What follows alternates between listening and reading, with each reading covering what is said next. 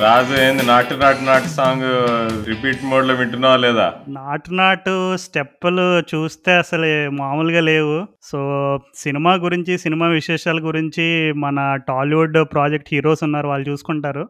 మనమైతే నాటు నాటు కంటే ఇంకా నాటుగా జరిగిన రెండు సెమీఫైనల్ మ్యాచ్ గురించి చాలా నాటుగా మాట్లాడేసుకుందాం సో మాట్లాడుకునే ముందు అసలు సరదాగా ఏంటి హైదరాబాద్లో విశేషాలు? అసలు ఎలా ఉంది వాతావరణం అక్కడ? అసలు ప్రస్తుతం వరల్డ్ కప్లో ఇండియా వెనుదిరిగింది సెమీఫైనల్స్కి వెళ్ళకుండానే కానీ మనం ఒక గుడ్ న్యూస్ విన్నాం రీసెంట్గానే. మనం ఆల్రెడీ ఇంటర్వ్యూ చేసిన టీకే దిలీప్ సార్ ఇప్పుడు ఇండియా ఫీల్డింగ్ కోచ్గా అఫీషియల్గా కూడా ఎంపిక అయ్యారు సో ఒకదాని మీద ఒకటి అంటే అఫ్ కోర్స్ ఇండియాకి కొంచెం బ్యాడ్ న్యూస్ అయినా వరల్డ్ కప్లో మన సెమీస్కి వెళ్ళకపోవడం బట్ స్టిల్ రీసెంట్గా అయితే ఫుల్ అంతా కు- చాలా హోష్ మీద ఉన్నారు జనాలు అయితే సో ఎలా ఉంది హైదరాబాద్లో వాతావరణం? ఇప్పుడు అంతా కార్తీక మాసం జోష్ నడుస్తుంది అంతా. అందరూ దీపాలు పెట్టుకుంటున్నారు ఇళ్ళ బయట. అది అది పక్కన పెడితే ఇంకా అన్నిటికంటే మించి క్రికెట్ వరల్డ్ కప్ జోషే ఎక్కువ రాజు. నాకైతే అదే. నాకు ఎక్క- ఎక్కడ పోయినా డిస్కషన్ దాని గురించే ఉంది ఈ మధ్య. అంతేనంటావు. ఇక్కడైతే అసలు మా గోదావరి జిల్లాల సైడ్ ఫుల్గా వర్షాలు పడుతున్నాయి కంటిన్యూస్గా సో మరి క్రికెట్ ప్రపంచంలో కూడా నిన్న మొన్న అసలు ఎంటర్టైన్మెంట్ వర్షం కాదు ఒక వరదల కురిసిందని చెప్పుకోవచ్చు. అసలు మనం ఈ ఎపిసోడ్ చేయడానికి కూడా ఒక కారణం నిన్న మొన్న జరిగిన రెండు సెమీఫైనల్స్ అంత ఉత్కంఠభరితంగా సాగడమే కారణం అని చెప్పుకోవచ్చా? యా అంటే one of the best semifinals నాకు తెలిసి అసలు ఒక రెండు సెమీఫైనల్లు ఇంత క్లోజ్ మ్యాచెస్ ఇంత ఇంట్రెస్టింగ్ మ్యాచెస్ నాకు తెలిసి ఏ ఫిఫ్టీ ఓవర్ వరల్డ్ కప్ కానీ ఏ ట్వంటీ ఓవర్ వరల్డ్ కప్లో కానీ అవ్వలే అసలు. సో కంప్లీట్లీ పైసా వసూలు అసలు. ఇంకా ఫైనల్ ఎట్లా ఉన్నా కానీ ఈ టోర్నమెంట్ డెలివర్డ్ అని చెప్పుకోవడానికి ఈ రెండు మ్యాచెస్ చాలు. అవునవును. మనం ముందే అనుకుంటా ఉన్నాం అసలు ఈ సెమీఫైనల్స్ కొంచెమైనా కాంపిటేటివ్ ఉంటే బాగుంటుంది వన్ సైడ్ మ్యాచెస్ అవ్వకుండా అని. సో మనం ఎక్స్పెక్ట్ చేసిన దానికంటే డబుల్ డోస్ ఇచ్చినట్టుగానే చెప్పుకోవచ్చు. And one of our listeners Raghavendra కూడా మెసేజ్ చేశాడు ఇన్స్టాలో. అన్న ఈ ఒక ఎపిసోడ్ చేయండి మేము వెయిట్ చేస్తున్నాం ఫైనల్ ప్రివ్యూ కోసం అని చెప్పి. సో వాళ్ళ కోసం మన లిసనర్స్ కోసం అండ్ అలాగే ఈ రెండు మ్యాచ్లు జరిగిన ఆ రకమైనటువంటి ఎప్స్ అండ్ ఫ్లోస్ అంటారు. అండ్ పెండులం లాగా స్వింగ్ అయిందని చాలా రకరకాల టెక్నాలజీస్ వాడతారు ఇంగ్లీష్లో. మనమైతే ముచ్చటగా మన తెలుగులో అసలే నిన్న మొన్న జరిగిన సెమీఫైనల్స్లో రసవత్తరమైనటువంటి సంగతులన్నీ క్లుప్తంగా చెప్పుకుందాం. So hi listeners welcome to our latest episode. మేము ఈ ఎపిసోడ్లో రెండు సెమీఫైనల్స్ గురించి అండ్ అలాగే ఫైనల్కి ప్రివ్యూ కూడా చెప్పబోతున్నాం. సో అవన్నీ స్టార్ట్ చేసే ముందు అసలు ముందు వరల్డ్ కప్ ప్రివ్యూస్ చేసినప్పుడు నేనైతే ఫస్ట్ ఆస్ట్రేలియా ఇండియా ఫైనల్ అని ప్రెడిక్ట్ చేశాను. రాహుల్ అయితే ఇంగ్లాండ్ అండ్ వెస్టిండీస్ అన్నాడు. కానీ మొన్న రీసెంట్గా మేము సెమీస్కి ముందు చేసిన ఎపిసోడ్లో రాహుల్ అయితే ఆస్ట్రేలియా న్యూజిలాండ్ ఫైనల్ అని చెప్పకనే చెప్పాడు ప్రెడిక్ట్ చేశాడు. సో తను సో రాహుల్ జనరల్గా ప్రెడిక్షన్స్లో ఎప్పుడు నా స్కోరే ఒక ఒక అడుగు పైన ఉంటుంది. కానీ ఈసారి నువ్వు క్లీన్ స్వీప్ చేసావు. So hats off to you. So ఏంటి మరి ఇప్పుడు ఆస్ట్రేలియా న్యూజిలాండ్ ఫైనల్ గురించి ముందుగా నీ యొక్క ఆ- ఆ మ్యాచ్కి సంబంధించి నీకు అండ్ ఏ రకమైనటువంటి ఎక్స్పెక్టేషన్స్ ఉన్నాయో అవి పంచుకుంటే అప్పుడు మనం మన జరిగిన సెమీఫైనల్స్ మ్యాచ్లోకి వెళ్ళిపోవచ్చు డైరెక్ట్గా. Two thousand fifteen world cup final repeat అసలు. అది కంప్లీట్లీ వన్ సైడెడ్ ఫైనల్ అయింది. ఇప్పుడు కూడా అలా అయ్యే సూచనలు నాకు ఎందుకో కొద్దిగా అనిపిస్తాయి. ఎందుకంటే ఆస్ట్రేలియా న్యూజిలాండ్ ఎప్పుడు ఆడినా కానీ ఎందుకో న్యూజిలాండ్ వాళ్ళు ఏ టీంతో అయినా భయపడరు. వాళ్ళు ప్లానింగ్ వాళ్ళ టాక్టిక్స్ అన్ని షూర్ షార్ట్గా ఉంటాయి కానీ ఆస్ట్రేలియాతో వాళ్ళు ఎందుకో వాళ్ళు సైకలాజికల్గా వాళ్ళు ఆడలేరు. అది ఒక రీజన్ అనుకుంటా. ఎప్పటి నుంచో ఎట్లయితే ఇండియా పాకిస్తాన్కి ఇండియాకి మంచి రికార్డ్ ఉంటుందో వరల్డ్ కప్స్లో పాకిస్తాన్ పైన అదొక మెంటల్ బ్లాక్ మొన్నటి వరకు. మొన్న వరల్డ్ కప్లో మా- మా- మన వాళ్ళు ఓడిపోయారే తప్పితే ప్రతిసారి మన వాళ్ళు గెలుస్తుంటారు. అట్లా న్యూజిలాండ్ వాళ్ళకి ఆస్ట్రేలియా ఒక మెంటల్ బ్లాక్ అన్నమాట.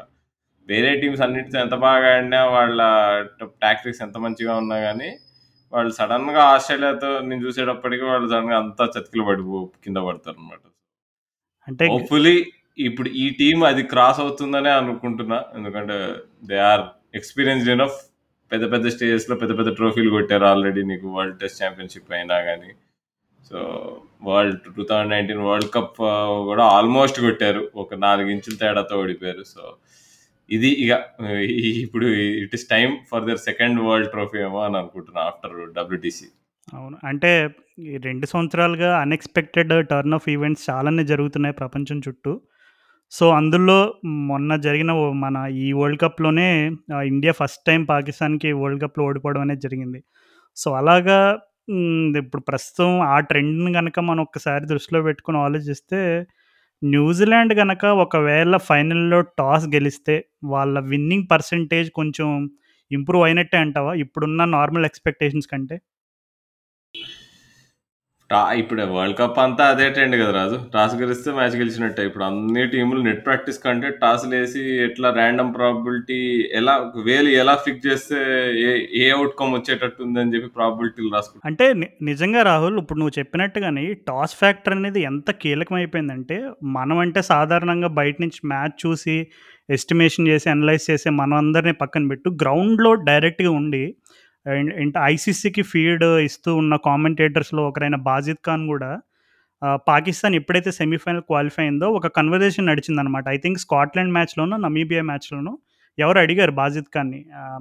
అసలు ఏంటి ఇప్పుడు పాకిస్తాన్ మరి సెమీఫైనల్‌కి వెళ్ళిపోయింది మరి సెమీఫైనల్‌లో కొట్టాలంటే ఎలాగో అంటే స పాకిస్తాన్ బెస్ట్ ఛాన్స్ ఏంటి? ఇలా ఏవేవో రకమైనటువంటి చాలా లోతైన డిస్కషన్ నడుస్తుంది.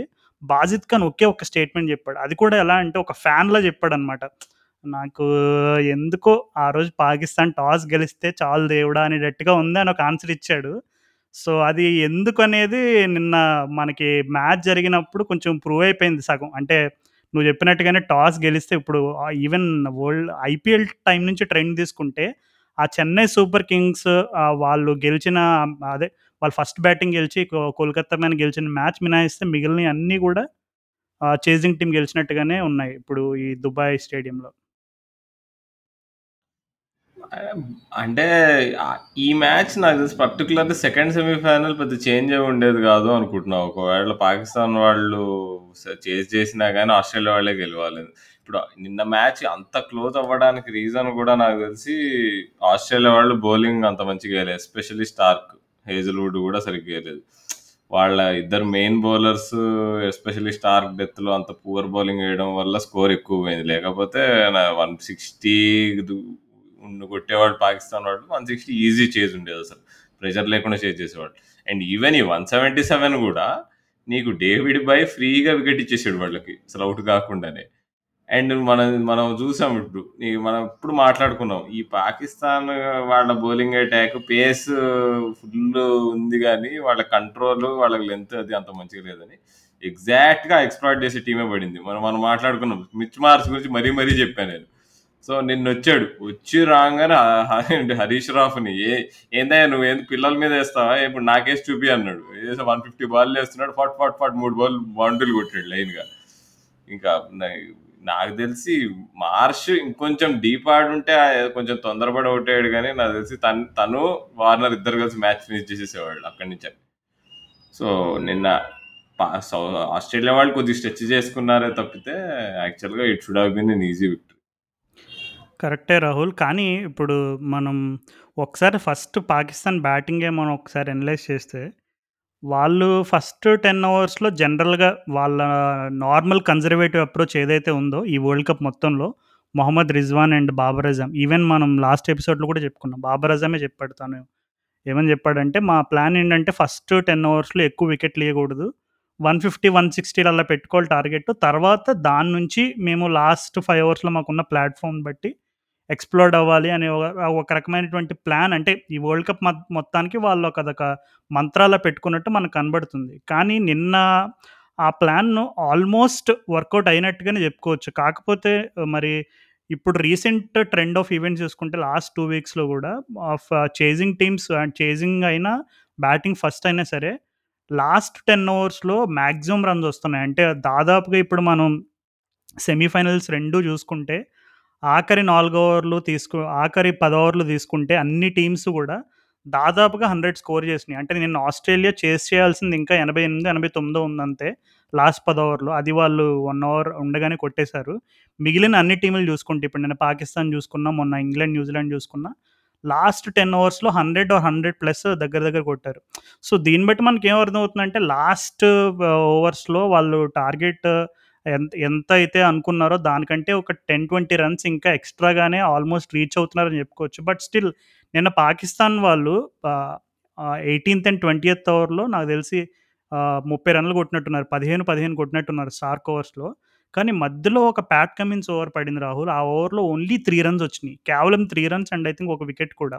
అండ్ ఇంకొకటి నిన్న మీడియాలో చాలా నిన్నటి నుంచి నిన్న సాయంత్రం నుంచి ఈరోజు కూడా చాలా రకమైనటువంటి ఈ క్రికెట్ రిలేటెడ్ పీసెస్‌లో వన్ వ ఎక్కువ మంది జర్నలిస్ట్ హైలైట్ చేసిన పాయింట్ ఏంటంటే, Mohammad Rizwan off side play అనేది కొంచెం తనకి ఆఫ్ సైడ్ అన్ని ఎక్కువ షాట్స్ లేవు. Okay. Is a class player and all. కానీ ఆఫ్ సైడ్ తనకి ఒక కోహ్లీ లాగా బాబర్ అజమ్ లాగా కవర్ డ్రైవ్ కానీ లేదు లేజీ ఎలిగెంట్ కట్స్‌లా రోహిత్ శర్మలా కానీ సో, ఆఫ్ సైడ్ ప్లే అనేది తను కొంచెం రెస్ట్రిక్టెడ్. అంటే తను ఏంటంటే లెగ్ సైడ్ డామినెంట్ ప్లేయర్ అనమాట. సో, ఆస్ట్రేలియా వాళ్ళని నువ్వు చూసుకుంటే ఫస్ట్ టెన్ అవర్స్లోనే అండ్ అలాగే రిజ్వాన్ కొంచెం ఎక్స్‌ప్లోర్డ్ అవుదాము, గేర్ మారుద్దాం అనే ప్రతిసారి కూడా ఎస్పెషల్లీ పేసర్స్ ప్యాట్ కమిన్స్ మధ్యలో ఒక ఓవర్ వేస్తారు టెన్ టు ఫిఫ్టీన్ మధ్యలోనే ఇప్పుడు గుర్తు రావట్లేదు.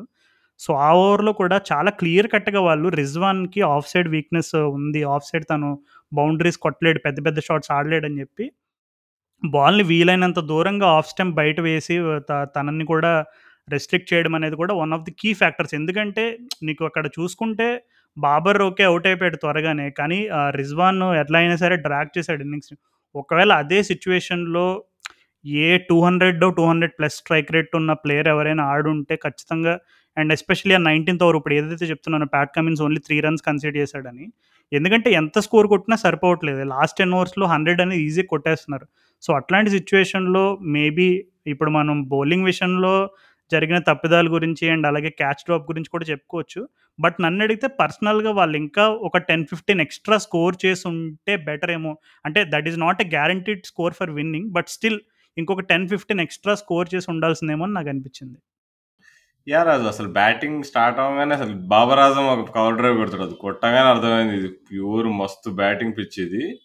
కొద్దిగా నీకు మేబీ స్పిన్నర్స్‌కి లైట్‌గా యాజ్ యూజువల్ యూఏఈలో లో బౌన్స్తో నీకు హెల్ప్ ఉంటుంది స్పిన్నర్స్‌కి అది తప్పితే ఏం లేదన్నట్టు అనిపించింది. సో, పాకిస్తాన్ వాళ్ళు మినిమం వన్ ఎయిటీ టార్గెట్ పెట్టుకొని పోయారు కానీ నాకు తెలిసి విన్నింగ్ టోటల్ కావాలంటే వన్ నైంటీ కావాల్సి ఉండే అక్కడ.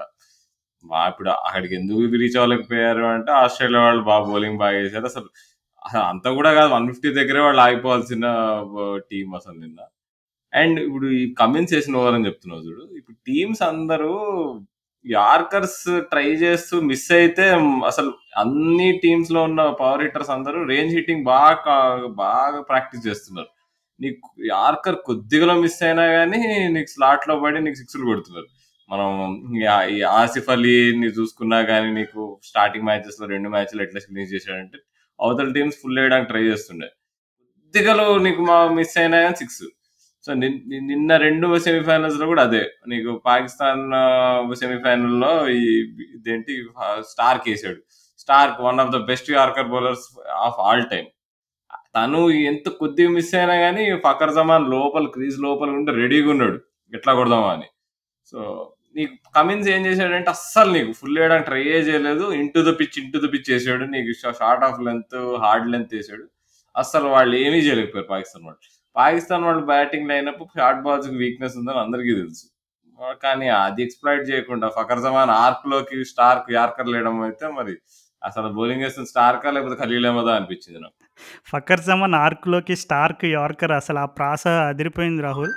కానీ అంటే నువ్వు చెప్పినట్టుగానే ఆ ఈ రేంజ్ హిట్టింగ్‌కి ఎస్పెషల్లీ ఈ మధ్యన ఎక్కువ మంది గమనిస్తున్న ట్రెండ్ ఒకటి ఏంటంటే యార్కర్స్ వేసే ప్రయత్నంలో వాళ్ళు ఫుల్ బాల్ వేసి సిక్స్‌లు కొట్టించుకుంటున్నారు బౌలర్స్. దానికి ఎట్లా ఈ బ్యాట్స్‌మెన్ ఎట్లా వర్క్ చేశారంటే ఏం లేదు సింపుల్‌గా క్రీజ్‌ని ఉపయోగించుకుని నువ్వు చెప్పినట్టుగానే డీప్ అంటే క్రీజ్‌కి వీలైనంత బ్యా ఆల్మోస్ట్ ఇంకా వికెట్‌లకు దగ్గరగా నుంచుని జనరల్‌గా యార్కర్ లెంత్‌ని మామూలు మనం క్రికెట్ లాంగ్వేజ్‌లో మాట్లాడుకున్నప్పుడు ఇన్ ద బ్లాక్ హోల్ అంటారు. లేదంటే రైట్ ఆన్ ద మనీ అంటారు. అంటే ఎగ్జాక్ట్‌గా నీకు ఆ యార్కర్ లెంత్ అంటే ఇప్పుడు ఆ క్రీజ్ లైన్ ఎక్కడైతే ఉంటుందో దాని దరిదాపుల్లో బ్యాట్స్‌మెన్ ఫుట్‌కి కానీ లేదు స్టంప్‌కి అడ్జసెంట్‌గా కానీ ఆ పడే లైన్‌లో దాన్ని right on the money, right in the block hole ఇలాంటి పదాలు వాడతారు. కానీ ఎప్పుడైతే బ్యాట్స్‌మెన్ ఆటోమేటిక్‌గా క్రీజ్ కంటే లోపలికి వెళ్ళి ఆడుతున్నాడో అదేమవుతుందంటే హాఫ్ వాలీ అయిపోద్ది బ్యాట్స్‌మెన్‌కి. హాఫ్ వాలీ అంటే ఈజీగా మంచిగా ఫుల్ ఫుల్ పిచ్ వస్తుంది బాల్. బ్యాట్ కిందకి వస్తుంది ఇంకా కొడితే సిక్సే. ఫోర్ కూడా కాదు. అలా ఉంటుంది అనమాట సో, జిమ్మీ నీషం అయినా ఇప్పుడు నిన్న ఫకర్ జమాన్ ఆడిన ఇన్నింగ్స్ అయినా సరే సేమ్ వాళ్ళు సేమ్ పాలసీ ఫాలో అయ్యారు. డీప్ ఇన్‌సైడ్ ద క్రీజ్ వెళ్ళడం.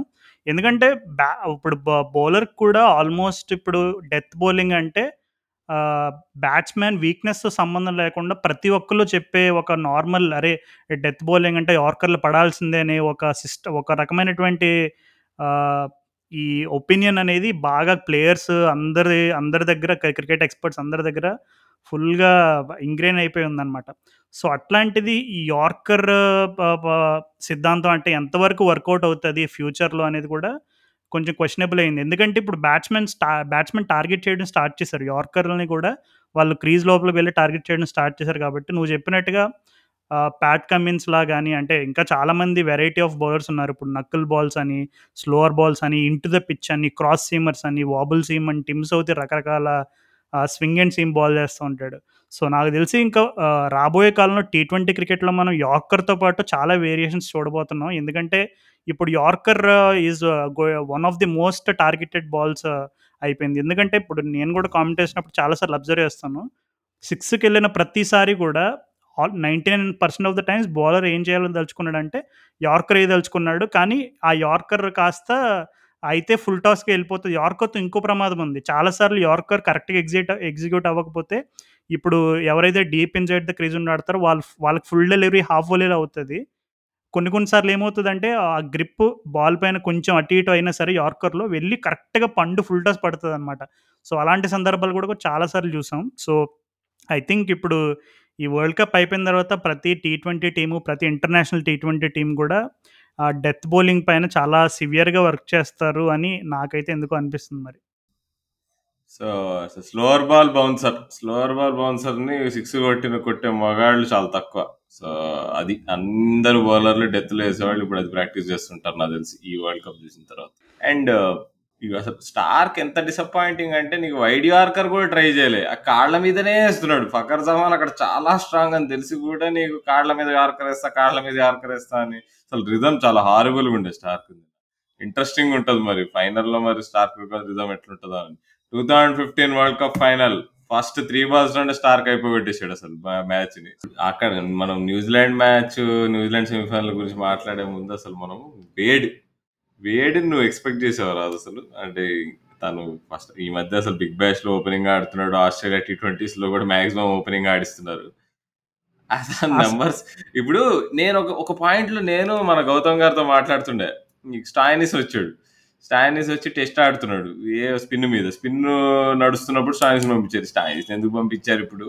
వేడ్‌ని పంపియకుండా ఎస్పెషల్లీ ఈ షాదాబ్‌ని కొద్దిగానే టార్గెట్ చేయొస్తది.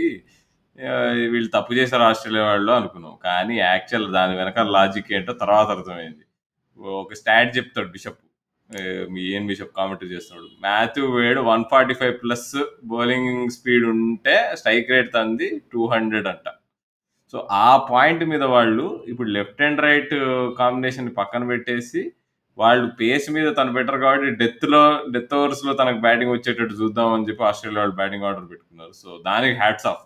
డేటాను కరెక్ట్‌గా వాడడం అంటే ఇదే. అవును రాహుల్. అది మాథ్యూ వేడ్ గురించి అతని క్రికెట్ కెరియర్ ఫాలో అయిన వాళ్ళకి చాలా మందికి తెలుసు. అతను బేసిక్‌గా బిగ్ బ్యాష్‌లో హాబర్ట్ హరికెన్స్కి ఆడతాడు. అండ్ ఐ థింక్ మెల్బర్న్ రెనిగేట్స్కో ఇంకో ఏదో ఫ్రాంచైజ్ కూడా ఆడినట్టు గుర్తు. బట్ బేసిక్‌గా మాథ్యూ వేడ్ స్ట్రెంగ్త్ నువ్వు చెప్పినట్టుగా పేస్. అంటే తను నువ్వు హై పేస్ వేసి బౌన్సర్స్ వేసిన ఏమేసినా ఐ థింక్ ఒక సీజన్‌లో అనుకుంటా ఎవరు మనవాడు హోబర్ట్ హరికేన్స్‌కి ఇంకో ప్లేయర్ ఆడతాడు. Darcy Short. డార్సీ షాట్‌తోని అండ్ మాథ్యూ వేడ్ వీళ్ళిద్దరూ ఇంకా ఎలా అంటే టా అసలు టార్గెట్ అయినా ఫస్ట్ బ్యాటింగ్ అయినా టీంలో నాకు తెలిసి నెంబర్ త్రీ నుంచి ఇంకా వేరే బ్యాట్స్‌మెన్ ఎవరికి ఈవెన్ ఒక 20 బాల్స్ ఆడే అవకాశం కూడా రాలేదనమాట. అంటే అంత డామినేట్ చేశారు. అంత ఔట్ రైట్ డామినేషన్ అనమాట. Both Darcy Short and Matthew Wade ఇద్దరు లెఫ్ట్ హ్యాండర్సే. ఇద్దరు మంచి పేస్ హిట్టర్సే. అండ్ మాథ్యూ వేడ్ గురించి ఆల్రెడీ చాలా మందికి తెలుసు. ఎందుకంటే తను ఇంటర్నేషనల్ క్రికెట్‌లో కొత్త పేరు ఏం కాదు.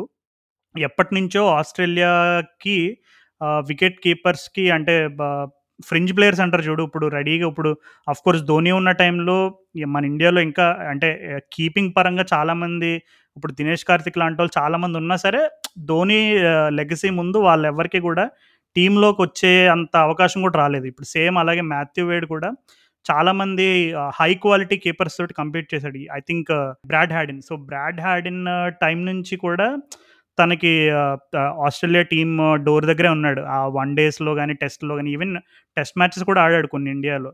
సో, ఇలా చూసుకుంటే Hayden sorry Matthew Wade hitting ability పైన అయితే ఎప్పుడూ ఏమాత్రం డౌట్ లేదు.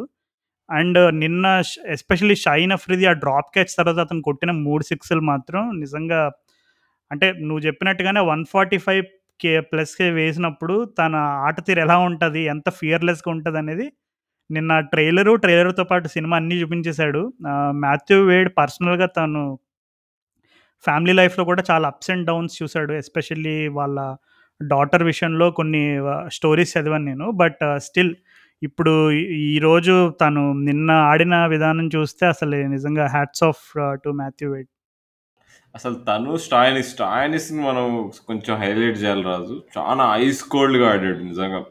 యాటిట్యూడ్ వైస్ పానిక్ కాకుండా డీప్ తీసుకెళ్ళాడు. తెలుసు ఇప్పుడు నేనున్న నేను 140 ప్లస్ చేసి షాహీన్‌లు వీళ్ళు ఎంత వేసినా కానీ రౌఫ్ పేస్ ఆడటం రాని వాళ్ళకు భయపడాలి కానీ నేను ఎందుకు భయపడాలని చెప్పి నీకు అనవసరంగా ఏదైనా షాదాబ్‌కి వికెట్ ఇవ్వకుండా ఈ మ్యాచ్‌లో అసలు షాదాబ్ ఖాన్ ఓవర్‌గా అటాక్ చేసేసారు ఆస్ట్రేలియా వాళ్ళు. ఆర్డినరీ బౌలింగ్ వేసాడు షాదాబ్ ఖాన్. తను ఏదో పులి చేశారు అసలు. అనవసరంగా మార్ష్ అనవసరంగా అటాక్ చేశాడు. నీకు అటు హసన్ అలీ, రౌఫ్ వీళ్ళందరినీ ఈజీగా టార్గెట్ చేయగలిగిన బ్యాట్స్‌మెన్. ఒక్క స్పిన్నరు. ఇప్పుడు ఇప్పుడు అటు సైడ్ డేవిడ్ బై ఉన్నాడు. డేవిడ్ బై మంచి ఫామ్‌లో ఉన్నాడు. ఇప్పటి వరకు మనం మాట్లాడుకున్నాం అసలు. లెఫ్ట్ ఆర్మ్ స్పిన్నర్‌నేసుకొని వీళ్ళు అసలు స్పిన్నే చేయడు నీకు ఇమాద్ వాసిమ్. తను అసలు ఎవరు అటాక్ చేయలేదు సరిగ్గా అని డేవిడ్ బై అటాక్ చేసి చూపించాడు. ఇంకా మనం మాట్లాడుకున్నాం కదా! ఇప్పుడు మ్యాచప్స్ అనేవి ఎట్లా వర్కౌట్ అయితాయంటే నీకు నీకు వార్నర్ ఉంటే వాళ్ళు ఇద్దరు అటు సైడ్, ఇటు సైడ్ 145 ప్లస్ ఇప్పుడు బౌలింగ్‌తో ఓపెన్ చేసి ఇప్పుడు వార్నర్ అవుట్ చేయడానికి ట్రై చేసేవాళ్ళు. కానీ ఎప్పుడైతే నీకు ఫస్ట్ బాల్ నీకు ఆ షాయిన్ షాహిన్ షాఫ్రీ చేసిన ఎక్స్ట్రా ఓవర్ తర్వాత నీకు మార్ష్ దిగాడు బ్యాటింగ్‌కి. ఆ పని చేయలేకపోతారు. ఎందుకంటే నీకు మార్ష్‌కి నువ్వు మంచి పేస్ వేస్తే చూసాం మనం. ఫిఫ్త్ ఓవర్‌లో నీకు ఎలా కొట్టాడో. సో, నీకు టీమ్స్ నీకు వార్నర్ అవుట్ చేయలేకపోయారు. అట్లా అని నీకు ఇప్పుడు మార్చ్ కూడా నీకు ఇంపార్టెంట్ 30 రన్స్ కొట్టిపోయాడు. సో, చాలా ఇంపార్టెంట్. ఇప్పుడు ఈ మ్యాచ్ మొత్తంలో మర్చిపోతారు కానీ ఆ చిన్న ఇన్స్టెన్స్ ఇప్పుడు అక్కడ స్మిత్ వచ్చి ఉంటాడు అనుకో స్మిత్ వస్తే నీకు ఓకే పేస్ బౌలింగ్ ఆడగలుగుతాడు కానీ తన స్పేస్ హిట్టర్ కాదు. నీకు నీకు మార్చి ఉన్నంత. సో, చాలా ఇంపార్టెంట్ డిసిషన్ అది మార్చి నెంబర్ త్రీ పంపడం. సో, ఇట్లా ఇట్లా చాలా పాయింట్స్ ఉండే నిన్న మ్యాచ్ చాలా ఇంట్రెస్టింగ్ ఉండే. అండ్ స్టాయినిస్‌కి మాత్రం అసలు అసలు ఏమాత్రం తక్కువగా ట్రీట్ చేయొద్దు మనం. అంటే తనకున్న కెపాసిటీ అది అండ్ క్లారిటీ ఆఫ్ మైండ్ నిజంగా అంటే ఇంకా తను ఇంకో ఇంకో పాయింట్ చెప్పాడు వేడు ఇప్పుడు నేనే అదే నేను నాకు అసలు కాన్ఫిడెన్స్ ఎక్కడొచ్చింది అంటే అసలు మ్యాక్స్‌వెల్ అవుట్ అవ్వ అయిపోగానే అసలు నెక్స్ట్ టూ బాల్స్ తర్వాత మ్యా మీకు స్టాయిని సిక్స్ కొట్టాడు. ఎందుకంటే ఆ ఓవర్ మేము ఓన్లీ టూ రన్స్ ఉండే. ఆ సిక్స్ కొట్టడం చాలా ఇంపార్టెంట్ ఉండే. అండ్ తను ఎప్పుడైతే క్లియర్‌గా కొట్టాడు ఆ సిక్స్ అప్పటి నుంచి నాకు నమ్మకం వచ్చింది. అరే! మేము ఏమైనా చేయగలుగుతామేమో ఇక్కడ అని. అండ్ సో, హ్యాట్స్ ఆఫ్ అసలు. అండ్. మాక్స్‌వెల్ యాస్ యూజువల్ మనం ఎంతో ఎక్స్‌పెక్ట్ చేసాం. నేను నేను మరీ అన్నా రివర్స్ రివర్స్ స్వీప్ బాగా ఆడతాడు మాక్స్‌వెల్. ఈ బౌలింగ్ అటాక్ మీద ప కరెక్ట్‌గా పనికొస్తాడని. చివరికి వాళ్ళు మంచి ట్రాప్ ఏసాడు. మరి మనోడు పండులాగా దొరికాడు దాంట్లో. అంటే నువ్వు మంచి పాయింట్ చెప్పావు. Matthew Wade and Marcus Stoinis partnership గురించి. వాళ్ళిద్దరూ ఈ టోర్నమెంట్‌లో జరిగిన ఫస్ట్ ఆస్ట్రేలియా, సౌత్ ఆఫ్రికా మ్యాచ్‌లో గూడా ఆహ్, ఇంకా 40 రన్స్ కొట్టాలన్న టైంలో నాకు తెలిసి 5 డౌన్ అనుకుంటా. అప్పుడు కూడా సేమ్ సిట్యుయేషన్ అనుకుంటా. సో, అందరూ ఔట్ అయిపోతారు. స్టాయినిస్ అండ్ వేడ్ ఉంటారు. ఇంకా 40 రన్స్ కొట్టాలి. సౌత్ ఆఫ్రికా వాళ్ళు చూస్తే మొమెంటమ్ వాళ్ళ దగ్గర ఉంది. ఎందుకంటే కంటిన్యూయస్‌గా వికెట్లు లేపారు. రెండో, మూడో వరుసగా. అండ్ వాళ్ళ దగ్గర వాళ్ళ బౌలింగ్ లైనప్ కూడా చాలా క్వాలిటీ బౌలింగ్ లైనప్. నోకియా, రబాడా వీళ్ళంతా ఐపీఎల్ ఆడున్న ఎక్స్‌పీరియన్స్ తోటి కరెక్ట్‌గా ప్రెషర్ పెంచుతున్నారు ఆస్ట్రేలియా పైన. అంటే ఫైవ్ అవర్స్లో ఫార్టీ పెట్ కొట్టడం పెద్ద విశేషమా అని అనుకోవచ్చు. కానీ ఆ ఉన్న సిచ్యువేషన్లో first match of the world cup రెండు టీమ్స్‌కి అండ్ uh, అప్పుడు సడన్గా ఆస్ట్రేలియా గెలుస్తున్న మ్యాచ్‌ని వాళ్ళు కంటిన్యూస్గా వికెట్లు తీసి కొంచెం మొమెంటమ్‌ని తిప్పగలిగారు సౌత్ ఆఫ్రికా వాళ్ళు. ఆ సిచ్యువేషన్లో కూడా వాళ్ళిద్దరూ పార్ట్నర్‌షిప్ చేసి మ్యాచ్‌ని గెలిపిస్తారు. Both Matthew Wade and Marcus Stoinis so, అది కూడా మెన్షన్ చేశాడు వేడ్. మేము ఆ మ్యాచ్‌లో సేమ్ ఆస్ట్రేలియా కొంచెం ఇబ్బందికరమైన పరిస్థితుల్లో ఉన్నప్పుడు మేము మ్యాచ్‌ని గెలిపించాం. సో, ఆ పార్ట్నర్‌షిప్ కూడా గుర్తొచ్చింది మాకు ఇప్పుడు బ్యాటింగ్ చేస్తున్నప్పుడు అని చెప్పి అన్నాడు. సో, ఇద్దరు కూడా అంటే ఇప్పుడు మార్కస్ టాయినిస్ మాథ్యూ వేడ్ ఎవరంటే నన్ను అడిగితే వాళ్ళిద్దరు బిగ్ బ్యాష్‌లో లెజెండ్స్. అంటే మనం టీ20 లీగ్స్ ఏమి చూడకుండా ప్రపంచంలో జస్ట్ ఈ టీ20 ఈ లీగ్‌ని మాత్రం సెపరేట్‌గా చూస్తే big బ్యాష్‌లో Matthew Wade and Marcus Stoinis ఇద్దరు కూడా లెజెండ్స్. దానికి వాళ్ళ స్టాట్స్ తీసుకున్నా మనకు అర్థమైపోద్ది. అంటే వాళ్ళిద్దరూ కూడా ఓపెనింగ్ పొజిషన్‌లో ఆడతారు. వాళ్ళు ఓపెనింగ్ పొజిషన్‌లో వాళ్ళు క్రియేట్ చేసే ఇంపాక్ట్ ఎస్పెషల్లీ అగెయిన్స్ట్ పేసర్స్ అనేది అది మనం డైరెక్ట్ స్టాట్స్ చూసుకుని తెలిసిపోద్ది వాళ్ళు ఎంత ఇంపాక్ట్ క్రియేట్ చేస్తారనేది. అండ్ ఇద్దరు ఎక్స్‌పీరియన్స్ కూడా ఇంటర్నేషనల్ లెవెల్‌లో మార్కస్ టోనీస్ మేబీ వేడంత ఎక్స్‌పీరియన్స్ కాకపోవచ్చు. కానీ కొన్ని ఛాలెంజింగ్ సిచ్యువేషన్లో ఒక్ ఒకానొక సందర్భంలో న్యూజిలాండ్ పైన ఆల్మోస్ట్ వన్ ఫిఫ్టీ ప్లస్ ఎంతో కొట్టి గే మ్యాచ్‌ని గెలిపించేస్తాడు దగ్గర దగ్గర. సో, తను టఫ్ సిచ్యువేషన్లో హైయెస్ట్ లెవెల్‌లో కూడా ఆడాడు కాబట్టి అండ్ మాథ్యూ వేడ్ అయితే అన్ని ఫార్మాట్స్ ఆడాడు. అన్ని కండిషన్స్‌లో ఆడాడు. ఎప్పటినుంచో ఉన్న ప్లేయర్. సో, ఒక విధంగా చెప్పాలంటే ఎక్స్‌పీరియన్స్ కూడా బాగా హెల్ప్ అయింది. ఇప్పుడు న్యూజిలాండ్ గురించి మాట్లాడుకుంటే అది వేరే విషయం. బట్ uh, ఆస్ట్రేలియా పరంగా కొంచెం వాళ్ళు వికెట్లు కోల్పోయిన ఐ థింక్ 96 ఫర్ ఫైవ్ ఎంతో ఉన్నట్టున్నారు వాళ్ళు 13 ఓవర్స్ స్టేజ్‌లో. సో, ఈజీగా పానిక్ అయిపోయే సిచ్యువేషన్ అది. ఎందుకంటే ఇంకొక వికెట్ పడితే తర్వాత వచ్చే వాళ్ళకి ప్యాట్ కమిన్స్ అయినా, మిచెల్ స్టార్క్ అయినా ఎంతైనా బ్యాటింగ్ ఎబిలిటీ ఉన్నా సరే అది లాస్ట్ ఫైవ్ ఓవర్స్ వరకు వికెట్లు కాపాడుకోవడం అనే స్కిల్ అనేది వాళ్ళ దగ్గర నుంచి ఎక్స్‌పెక్ట్ చేయడం కష్టం. సో, ఆ సిచ్యువేషన్లో వాళ్ళిద్దరూ ఎక్స్‌పీరియన్స్ అండ్ వాళ్ళిద్దరి స్టైల్ ఆఫ్ ప్లే అనేది అన్నీ బాగా వర్కౌట్ అయింది. అండ్ ఇంకొక విషయం ఏంటంటే David Warner and Mitchell Marsh వీళ్ళిద్దరూ కూడా బేసిక్‌గా ఆస్ట్రేలియన్ ప క్రౌడ్, ఆస్ట్రేలియన్ పబ్లిక్ కూడా అంత ఎక్కువ ఇష్టపడరంట. అంటే డేవిడ్ వార్నర్ అంటే కొన్ని కారణాలు అంటే తను కొంచెం ఆస్ట్రేలియాలో ఎక్కువగా కొంచెం హ్యూమిలిటీ కొంచెం గ్రౌండెడ్ ఉండే వాళ్ళని ఇప్పుడు రిక్కీ పాంటింగ్ టైప్ ఆఫ్ కెప్టెన్స్‌ని ఆ టైప్ ఆఫ్ ప్లేయర్స్‌ని ఎక్కువ ఇష్టపడతారంట. కానీ మరి వార్నర్ హిస్టరీ అందరికీ తెలిసిందే. తను ఫస్ట్‌లో క్రికెట్‌లో ఎలా తను హైలైట్ అయ్యాడు. తన అగ్రెసివ్ నేచర్ కానీ తన స్లెడ్జింగ్ కానీ అండ్ అలాగే బాల్ ట్యాంపరింగ్ ఇన్సిడెంట్ అవ్వచ్చు. అండ్ అలాగే తనొక సెలబ్రిటీని పెళ్ళి చేసుకున్నాడు. సో, అలా చాలా ఇష్యూస్ తోటి ఎందుకో ఆస్ట్రేలియాలో వార్నర్ అంటే అంత ఎక్కువ ఇష్టపడరంట. Compare to other players. And అలాగే మిచెల్ మార్చ్ పైన ఏంటంటే తనకి ఇప్పుడు మార్చ్ బ్రదర్స్ ఇద్దరు ఉన్నారు కదా! Shaun Marsh and Mitchell Marsh వాళ్ళిద్దరికీ కూడా అంటే ఇలా నెపోటిజం టైప్‌లో ఒక టాక్ ఉంటుందంట వీళ్ళిద్దరూ ఆ మార్ష్ అదే జెఫ్ మార్ష్ కొడుకులు కాబట్టి వీళ్ళకి ఇన్ని అవకాశాలు వచ్చి వస్తున్నాయి. లేదంటే వీళ్ళకి వస్తుంది అది ఇది అని చాలా సార్లు చాలా విమర్శలు వచ్చాయంట. షాన్ మార్ష్ ఏంటంటే కొంచెం ఆ పొటెన్షియల్‌ని ఫుల్‌ఫిల్ చేయలేకపోయాడు కొన్ని అంటే తనకైతే ఆ వన్ డేస్లోనూ టెస్ట్‌లో కూడా చాలా అవకాశాలు వచ్చినాయి. కానీ తనంత నిలబెట్టుకోలేకపోయాడు కానీ మిచెల్ మార్చ్ మాత్రం స్లోగా తను నాకు తెలిసి ఎస్పెషల్లీ ఈ టీ ట్వంటీ ఫార్మాట్‌లో తను ప్రూవ్ చేసుకుంటున్నట్టు మనకి క్లియర్ సైన్స్ కనబడుతున్నాయి. ఎందుకంటే తను కంప్లీట్‌లీ న్యూ రోల్ ఈ నెంబర్ త్రీ అనేది ఎస్పెషల్లీ లాస్ట్ ఫ్యూ ఇయర్స్‌గా అసలు ఆస్ట్రేలియన్ టీ ట్వంటీ సెటప్ ఎలా ఉంటుందని అని చూసుకుంటే మిచెల్ మార్చ్ వచ్చి కంప్లీట్‌గా టీమ్‌కి ఒక పెద్ద హెడేక్‌ని రిమూవ్ చేస్తాడు. ఎందుకంటే నువ్వు స్టీవ్ స్మిత్ పొజిషన్ అనేది చాలా క్రూషియల్ అది. స్టీవ్ స్మిత్ దగ్గర ఆ T twenty style of attacking game ఉందా అంటే వేరే పవర్ హిట్టర్స్‌తో కంపేర్ చేసుకుంటే కొంచెం ఆ పారామీటర్స్ తక్కువే ఉంటాయి. కానీ మిచెల్ మార్చ్ ఎప్పుడైతే వచ్చి ఆ నెంబర్ త్రీ రోల్‌లో బాగా ఫిట్ అయ్యాడు యాస్ అన్ ఆల్ రౌండర్‌గా నాకు తెలిసి ఆస్ట్రేలియా వాళ్ళకి ఈ వరల్డ్ కప్‌లో వాళ్ళు ఇక్కడి వరకు రావడానికి కూడా I think Mitchell Marsh at number three అనేది వన్ ఆఫ్ ద బిగ్గెస్ట్ రీజన్స్‌గా నమ్ముతాను. మేబీ అతని ఇంపాక్ట్ అంత ఉండకపోవచ్చు. బట్ స్టిల్ ఆ అష్యూరెన్స్ అనేది మిచెల్ మార్ష్ ఉండడం వల్ల చాలా వచ్చిందని నేను నమ్ముతాను యా నిజంగా అక్కడ చాలా ఇంపార్టెంట్ పాయింట్ అక్కడ. మీకు చాలా చాలా అందరూ అండర్ ఎస్టిమేట్ చేస్తున్నారు. ఫస్ట్ టూ ఓవర్స్ షాహీన్ వేసిన బౌలింగ్ ఫస్ట్ ఓవర్ షాహీన్‌తో మైండ్ బ్లాక్ అయి ఉంటుంది కానీ మార్ష్ వచ్చి ఎంత కూల్‌గా నీకు ఆ ప్రెషర్ అంతా తీసేసాడు నీకు. తర్వాత బ్యాట్ బ్యాటింగ్‌లో ఆ 30 రన్స్. ఆహ్, సూపర్బ్ అసలు. తను డేవిడ్ బై వార్నర్ అసలు నీకు ఎట్లయితే ఇమాద్ వాసిని కొట్టి చూపించాడో అక్కడి నుంచి మ్యాచ్ టర్న్ అయిపోయింది. జస్ట్ ఒక చిన్న చిన్న ఎగ్జాంపుల్ రాహుల్ నువ్వు చెప్తున్న దానికి యాడ్ చేస్తా. ఇప్పుడు ఫస్ట్ ఓవర్‌లో నాకు తెలిసి 1 రన్నో, 1 రన్ కూడా రాలేదనుకుంటా. వికెట్ పడింది. సో, జనరల్‌గా అందరూ కూడా ఇక్కడ మా క్రిక్ బజ్ దాంట్లో కూడా చాలామంది 6 ఓవర్స్ తర్వాత స్కోర్ ఎన్ స్కోర్ ఎంత ఉంటదంటే అందరూ 30స్, 35 లోపల చెప్పారు. ఇది ఆస్ట్రేలియా వాళ్ళు చూస్తే దగ్గర దగ్గర 50 ఎంతో కొట్టేసారు 6 ఓవర్‌లో. సో, నీకు అక్కడే తెలిసిపోతుంది. ఆ మిచెల్ మార్ష్ రోల్ అనేది ఎంత ఇంపార్టెంట్ అక్కడ. బ్యాక్ ఫుట్‌కి వెళ్ళకుండా. సో, ఇప్పుడైతే మనం న్యూజిలాండ్, ఇంగ్లాండ్ సెమీఫైనల్ అదే. సో న్యూజిలాండ్‌కి వెళ్ళే ముందు ఒక చిన్న మెన్షన్ రాహుల్. మొహమ్మద్ రిజ్వాన్‌కి పాపం చెస్ట్‌లో ఇన్ఫెక్షన్ అయిందంట. టూ డేస్ ఐసీలో ఉండి తర్వాత వచ్చి మ్యాచ్ ఆడాడు. సో, హ్యాట్స్ ఆఫ్ ఆ స్పిరిట్‌కి. అండ్ మరి హసన్ అలీ పైన అయితే పాపం చాలా మీమ్స్ వచ్చి చాలా దారుణంగా ట్రోల్స్ జరుగుతున్నాయి. సో, ఏంటి అంటే అట్లాంటి సిచ్యువేషన్స్లో క్యాచ్ డ్రాప్ అయినప్పుడు అసలు ఎలా అంటే నీకు ఎలా అనిపించింది? నువ్వు మ్యాచ్ చూసినప్పుడు ఆ రియాక్షన్ నీకు ఏమనిపించింది క్యాచ్ వదలగానే ఇంకా మ్యాచ్ అయిపోయింది అనుకున్నావా? లేదు అసలు ఏమనిపించింది ఆ టైంలో నీకు? ఇప్పుడు క్యాచెస్ డ్రాప్ అంటున్నారు కానీ ఇప్పుడు సింపుల్‌గా కూడా చెప్తా. ఇప్పుడు సరే క్యాచ్ డ్రాప్ చేయలేదు, పట్టేసాడు. పట్టిన తర్వాత అటు సైడ్ స్టాయినిస్ వచ్చాడు స్ట్రైక్‌కి. ఇప్పుడు స్టాయినిస్ ఏమైనా తక్కువ ప్లేయరా? స్టాయినిస్కి పేస్ ఆడటం రాదా? స్టా స్టాయినిస్ లేపి కొట్టేవాడు కాదా?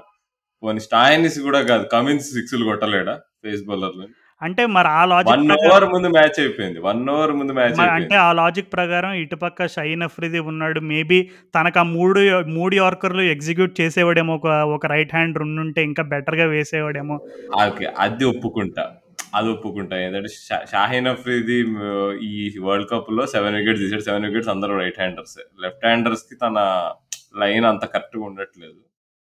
But no or everything said and done నాకు తెలిసి ఆస్ట్రేలియా కూడా ఈజీలీ వన్ ఇప్పుడు సరే ఇప్పుడు ఇది మాట్లాడుకుందాం. ఫిఫ్టీన్ ఓవర్స్ లాస్ట్ ఓవర్ ఉన్నా కానీ స్టాయినిస్ కొట్టేసేవాడు నాకు తెలిసి హసన్ అలీని. లాస్ట్ ఓవర్ హసన్ అలీ వేస్తున్నాడు హసన్ అలీయా రౌఫా? ఆ, నాకు తెలిసి హారీష్ రాఫ్కి ఉన్నట్టుంది ఒక over last Harish fifteen runs కొట్టేవాడు కదా స్టాయినిస్ హారీస్ రాఫ్ వీళ్ళందరూ మనం ముందే మాట్లాడుకున్నాం కదా టార్గెట్ చేయగా చేయొచ్చు వీళ్ళందరినీ బట్ అంటే. అదే నీకేంటంటే ఒక్కసారి వికెట్ పడగానే చెప్తుంది ఏంటంటే హసన్ అలీ అంటే నా పాయింట్ ఏంటంటే హసన్ అలీ క్యాచ్ పట్టినా గానీ నువ్వు చెప్పగలవు హండ్రెడ్ పర్సెంట్ పాకిస్తాన్ మ్యాచ్ గెలుస్తారని కాదు కదా అవును ఖచ్చితంగా చెప్పలేము బట్ స్టిల్ ఎందుకో చా చాలామంది అది వన్ ఆఫ్ ద క్రూషియల్ మూమెంట్స్గా పరిగణిస్తారు. అంటే దానికి కారణం కూడా ఉందిలే ఇప్పుడు. ఎందుకంటే ఫ్రస్ట్రేషన్ ఎవడో ఒకటి మీద తీర్చుకోవాలి ఫ్రస్ట్రేషన్ జనాలకి. మొన్న షమీ మీద తీర్చుకున్నారు. ఎలా ఎవరిని టార్గెట్ చేయలేము. బట్ స్టిల్ ఏంటంటే నీకు అలాంటి క్రంచ్ మ్యాచ్లో ఇంకా అప్పటికి ఎంత ట్వంటీ టూ ఎంతో కొట్టాల్సిన సందర్భంలో ఒక క్యాచ్ పట్టుంటే మొమెంటం ఎలా షిఫ్ట్ అయ్యేది అంటే మేబీ చెప్పలేము. అంటే ఆ సేమ్ థింగ్ సేమ్ థింగ్ మొన్న అది ఆ న్యూజిలాండ్ మ్యాచ్లో సేమ్ అదే అయింది మరి. మన బేర్స్టో మరి కా- మోకాలు కింద ఆనించాడు అక్కడ. సో వెళ్ళిపోదాం వెళ్ళిపోదాం. ఆ మ్యాచ్కి వెళ్దాము మనం. సో ఇది మరి ఆస్ట్రేలియా వాళ్ళు మరి మొత్తం మీద అంచనాలని తారుమారు చేసి ఈవెన్ ఆస్ట్రేలియా పబ్లిక్లో కూడా ఎవరు నమ్మట్లేదంట ఇప్పటికీ. ఎందుకంటే ఆస్ట్రేలియా వాళ్ళే మినిమం ఎక్స్పెక్టేషన్స్ పెట్టుకున్నారంట. ఏ ఆస్ట్రేలియా ఏం వెళ్తుందిలే ఫైనల్కి మా వాళ్ళకి అంత సీన్ లేదులే టీ ట్వంటీస్లో అది ఇదని అసలు ఎవరు పెద్దగా హోప్స్ కూడా పెట్టుకోలేదంట. కానీ ఇప్పుడు మాత్రం అసలు నిజంగా ఫైనల్స్కి వెళ్ళడం ఇంకా ఆస్ట్రేలియాలో ఒక విధంగా పండగ వాతావరణం నెలకొంది. సో యా సో ఆ రోజు జిమ్మీ నిషం తిప్పిన మ్యాచ్ నేను అసలు ఏందిరై బోరింగ్ మ్యాచ్? చల్ ఏ, ఈ న్యూజిలాండ్ వాళ్ళు యాజ్ యూజువల్ ఎక్స్పెక్టెడ్ గానే వీళ్ళకి అంత టీం లేదు. ఆ సెమీఫైనల్కి వచ్చారు కానీ ఇంగ్లాండ్తో ఓడిపోతున్నారు. ఇంగ్లాండ్ వాళ్ళు కూడా వీక్ ఉన్నా కానీ వాళ్ళు బాగా ఆడి గెలిచేస్తున్నారు అనుకున్నాను నేను. కానీ ఎప్పుడైతే ఆ నీషం అట్లా కొట్టాడు అసలు పూనకం రాజు అంటే చాలా మనిషే తేడాగున్నాడు నీషం నువ్వు గమనించావో లేదో ఈ మధ్య? మ్యాచ్ అయిపోయిన తర్వాత కూడా అక్కడే కూర్చొని ఉన్నాడు సైకోలాగా ఏ అంటే మెంటల్లీ బాగా ఆ two thousand nineteen world cup తర్వాత బాగా ఈ టూ ఇయర్స్లో is waiting for that moment అనుకుంటా. మళ్ళీ నేను ఎప్పుడు ఫినిష్ చేస్తాను నేను ఎప్పుడు టీం కప్పు తెస్తా అన్నట్టు. అంటే ఆ రోజే ఇంగ్లాండ్ న్యూజిలాండ్ మ్యాచ్లో నువ్వు న్యూజిలాండ్ విన్నర్స్గా ప్రెడిక్ట్ చేసినప్పుడు ఆ రోజు అడిగాను ఏంటి మరి లా ఆఫ్ యావరేజెస్ ఇట్లాంటివి ఏమైనా జరిగే సందర్భం ఉందా? అని. సో అనుకున్నట్టుగానే న్యూజిలాండ్ వాళ్ళు అంటే నిన్న ఆస్ట్రేలియా వాళ్ళు ఆ విధంగా కంబ్యాక్ చేస్తారు. వాళ్ళకి ఆ ఛాంపియన్ మెంటాలిటీ ఉందనేది వరల్డ్ క్రికెట్ అందరూ చాలాసార్లు విట్నెస్ చేశారు గతంలో కూడా. కానీ న్యూజిలాండ్ వాళ్ళు ట్వంటీ సిక్స్టీన్ వరల్డ్ కప్లో ఢిల్లీలో సెమీఫైనల్లో ఇంగ్లాండ్ చేత ఓడిపోతారనమాట ఆ రోజు ఇంగ్లాండ్ చేసింగ్ కానీ ఈరోజు సీన్ రివర్స్ అయింది. సో దానికంటే ముందు ట్వంటీ నైన్టీన్ వరల్డ్ కప్ దెబ్బలు అప్పుడు జరిగిన గాయాలు ఇంకా గుర్తుండే ఉంటాయి. చాలామంది ప్లేయర్స్ బయటికి చెప్పలేకపోవచ్చు కానీ వాళ్ళు అంత ఈజీగా మర్చిపోలేరు అది ఎవరు. ఎందుకంటే ఆ రోజు కూడా సేమ్ ఇప్పుడు నువ్వు ఇందాక ఆ Bairstow and Liam Livingstone catch గురించి చెప్పినప్పుడు సేమ్ ట్వంటీ నైన్టీన్ వరల్డ్ కప్లో కూడా Trent Boult and Martin Guptill same రీజియన్లో left handed batsmen Ben Stokes. అప్పుడు కూడా వేసే బాల్ స్లోవర్ బాలే. ఈ అప్పుడు మొన్న కూడా ఆ క్యాచ్ పట్టే బాల్ కూడా స్లోవర్ బాల్. చూడు ఎన్ని ఫ్రీకి సిమిలారిటీస్ ఉన్నాయి. ఈవెన్ ఐసీసీ వాళ్ళు కూడా ఒక రీల్ చేస్తారనమాట అంటే లియం లివిన్స్టన్ ఏమో కాలింటి గ్రాండ్ రోల్ అంటావా? మిడిల్ ఓవర్స్లో స- తినేసాడు. అవునవును. అసలు యాక్చువల్గా చూడు ఇంగ్లాండ్ వాళ్ళు అంటే ఇన్ని ఇంజురీస్ అయ్యి Jofra Archer one of their main gun bowlers injured అయ్యాడు. తర్వాత బెన్ స్టోక్స్ వేరే కారణాల వల్ల తను వరల్డ్ కప్కి వరల్డ్ కప్లో పార్టిసిపేట్ చేయలేదు. అండ్ అలాగే జేసన్ రాయ్కి టాప్ ఆఫ్ ది ఆర్డర్లో ఇంజురీ అయింది. ఇలా ఇన్ని ఇంజురీస్ పెట్టుకుని కూడా వాళ్ళ టీంలో ఇంకా చూడండి లియం లివింగ్స్టన్ ఏంటంటే తను రెండు లెగ్ స్పిన్ గూగ్లీ చేస్తాడు ఆఫ్ స్పిన్ వేస్తాడు అన్ని అంటే లెగ్ స్పిన్ అన్ని వేరియేషన్ చేస్తాడు అనమాట సో ఎలా అంటే తను ఒక లెఫ్ట్ హ్యాండర్ బో లెఫ్ట్ హ్యాండర్ బ్యాటింగ్ వస్తే గూగ్లీస్ చేస్తున్నాడు. అలాగే నీకు రైట్ హ్యాండర్ ఉంటే కనుక లెగ్ స్పిన్ వేస్తున్నాడు. అంటే ఇంత వెరైటీ ఇంకా టీంలో ఉంటే ఇంకా దానికంటే అదృష్టం. ఆల్రెడీ తనొక పవర్ హిట్టింగ్ బ్యాట్స్మెన్ దానికి తోడు ఇంకా అన్ని బౌలింగ్ ఆప్షన్స్ ఉన్నాయంటే ఒక విధంగా చెప్పాలంటే అసలే లియం లివింగ్‌స్టన్ తన స్పెల్ తోటి ఇంకా ఇంగ్లాండ్ బాక్స్లు బాక్స్‌లో మ్యాచ్. సరే ఇంకా మనకు వచ్చేసింది ఇంకా ర్యాప్ చేసేయండి గిఫ్ట్ కవర్ ఒకటే బాకీ అన్నట్టుగా పెట్టాడు. కానీ తర్వాత ఓవర్‌లో మరి క్రిస్ జార్డన్ మనోడు వేసిన బౌలింగ్‌కి జేమ్స్ నీషమ్ మరి అంటే ఫస్ట్ నుంచి మనం అనుకున్నాం జార్డన్ డెత్ బౌలింగ్ ఎప్పుడైనా సస్పెక్టే దొరుకుతాడు, దొరుకుతాడు, దొరుకుతాడు. కానీ ఇంత ఘోరంగా దొరుకుతాడు అనుకోలే. మనం ఐపీఎల్‌లో కూడా చూసాం గదా! కొన్ని కొన్ని సందర్భంలో క్రిస్ జార్డన్‌ని బ్యాక్ ఎండ్ లేదు, స్టార్టింగ్ లేదు. టార్గెట్ చేసి పిచ్చ కొట్టుడు కొట్టారు. కానీ నేను అడుగుతున్నాను ఆహ్, ఒక క్వెషన్ అడుగుతా రాహుల్ ఇప్పుడు న ఆ 19థ్ ఓవర్ ఇప్పుడు ఇంకా టూ ఓవర్స్‌లో 20 రన్స్ కొట్టాలి. ఓకే. అప్పటికే ఇంకా ఆల్మోస్ట్ మ్యాచ్ అయిపోయింది అనుకుందాం. కానీ క్రిస్ వోక్స్ తెలుసు అంటే క్రిస్ వోక్స్ అసలు ఈ ప టీ20 స్క్వాడ్‌లోకి సెలెక్ట్ అవ్వడానికి one of the biggest reason ఏంటంటే వాళ్ళకి అసలు టీంలో పెద్దగా ఇప్పుడు క్రిస్ జార్డన్ మినహాయిస్తే పెద్దగా హైయెస్ట్ లెవెల్‌లో ఆడిన ఎక్స్‌పీరియన్స్ ఎస్పెషల్లీ బౌలింగ్ డిపార్ట్‌మెంట్‌లో ఎవరికి వెళ్ళి ఇప్పుడు టిమాల్ మిల్స్ అంటే completely T20 format play player and even David Willey కూడా ఏంటంటే నీకు first three four overs first six అవర్స్లో బాల్‌ని ఎంతో కొంత స్వింగ్ స్వింగ్ చేయగలడనే దానికి కొంచెం ఫేమస్. అండ్ ఇంకా నాకు తెలిసి రీస్టాప్లీ కూడా ఉన్నట్టున్నాడు స్క్వాడ్‌లో. సో, వీళ్ళందరిని పరిగణించుకొని వాళ్ళకి ఎవరో ఒక కంట్రోల్ కావాలి బౌలర్ ఒక గుడ్ గుడ్ లెంత్ వేసే వాళ్ళలో మనకొక ఎక్స్‌పర్ట్ కావాలని వాళ్ళు పాపం క్రిస్ వోక్స్‌ని తెచ్చుకున్నారు. So, Chris Woakes death bowling weak అనేది అది ఆల్రెడీ తెలిసిన విషయమే. సో, అట్లాంటి సిచ్యువేషన్లో క్రిస్ జార్డన్ ఆల్రెడీ తను ఒక ఓవర్‌లో తను తను వేసిన థర్డ్ ఓవర్‌లో ట్వంటీ ట 23 రన్స్‌కో 23 రన్స్‌కి వెళ్ళినట్టున్నాడు. 23లో 2 వైడ్స్ అనుకో సరే 21 రన్స్ అనుకుందాం. సో, ఇంకా అప్పటికి పెద్దగా ఆప్షన్స్ కూడా లేవు. ఇంకొకసారి మేబీ సరే ఇంకా అయిపోయింది ఏదో అయిపోయింది. ఇంకా ప్యానిక్ అవ్వడం ఎందుకులే. ఇంకా అదేదో క్రిస్ జార్డన్‌కే ఆ ఓవర్ ఇచ్చేస్తే అయిపోదునని అంటే థాట్స్ వచ్చి ఒకవేళ క్రిస్ జార్డన్‌కి ఆ ఓవర్ ఇచ్చుంటే అని అనుకుంటున్నావా? లేదు రిజల్ట్లో పెద్ద తేడా ఉండేది కాదు అనుకుంటావా అది కరెక్ట్గా అనిపించచ్చు ఒక రకంగా నువ్వు your backing your death bowler అని చెప్పి 19థ్ ఓవర్ నీ డెత్ స్పెష డెత్ డెత్ డెత్ స్పెషలిస్ట్ వోక్స్లో వుడ్లో జార్డన్లో చూసుకుంటే జార్డనే అంటే most experienced death death bowler. ఇంకో స్టాటిస్టిక్ తెలుసా నీకు? గత 10 ఏళ్ళలో టీ20స్‌లో బ్రావో తర్వాత మోస్ట్ నెంబర్ ఆఫ్ బాల్స్ డెత్‌లో వేసింది ఎవరు అంటే క్రిస్ జార్డన్. సో, అలా ఇవ్వచ్చు. బట్ నాకు ఆ ఓవర్ అయిన తర్వాత Jordan body language was very down. ఆ ఓవర్‌లో కూడా సిక్స్‌లు పోతుంటే మధ్యలో లైన్ ఘోరంగా మిస్ అయ్యి వైడ్‌లు అవి ఇవి పడుతుండే. డ్యూ ఉండే. సో, నాకు తెలిసి మెంటల్లీ జోన్‌లో లేకుండే. ఇంకా ఈ విషయంలో మార్గన్‌ని ట్రస్ట్ చేయొచ్చు. Morgan correct judge of a person. అంటే ఒక బౌలర్ కానీ ఒక ప్లేయర్ కానీ స్టేట్ ఆఫ్ మైండ్ ఎట్లుందని కరెక్ట్‌గా చెప్పగలడు. సో, అంటే it would have been the same result అనుకుంటున్నా. తను జార్డన్ వచ్చి అట్లాంటిదే మేబీ ఇప్పుడు వోక్స్ ఏం చేశాడు? ఇప్పుడు ఫుల్ ఫుల్లర్ లెంత్ వద్దున ఆయన యార్కర్ ఎగ్జిక్యూట్ కావట్లేదు. ఇప్పుడు మిచ్చల్ కూడా ఫుల్లర్ లెంత్ పైన సిక్స్‌లు కొట్టాడు. సో, ఎందుకులే అని చెప్పేసి గుద్దారు. ఇంటూ ద వికెట్ గుద్దాడు. కానీ గుద్దితే ఏమైంది? బేస్‌బాల్ ఆడాడు అక్కడ మిచ్చల్ సో, అది చేంజ్ అయ్యేది కాదు. నాకు సేమ్ రిజల్ట్ ఉండేది. No change. యార్కర్స్ వచ్చి నేను నెయిల్ చేసేవాడా అనేది క్వశ్చన్ పర్ఫెక్ట్ యార్కర్ వేసేవాడా అండ్ మార్గన్ టచ్ చేయొచ్చు. ఈజ్ ఎ ఈస్ గుడ్ అవును. సో, డారెల్ మిచ్చల్ గురించి ఆల్రెడీ మనం చెప్పుకున్నాం. తను పెరిగిందంతా కూడా వెస్టర్న్ ఆస్ట్రేలియా పర్త్‌లో పెరిగాడంట. వాళ్ళ ఫాదర్ కూడా న్యూజిలాండ్ రగ్బీ టీమ్‌కి ఆడినట్టున్నారు. అండ్ అలాగే కోచింగ్ కూడా చేసినట్టున్నారు.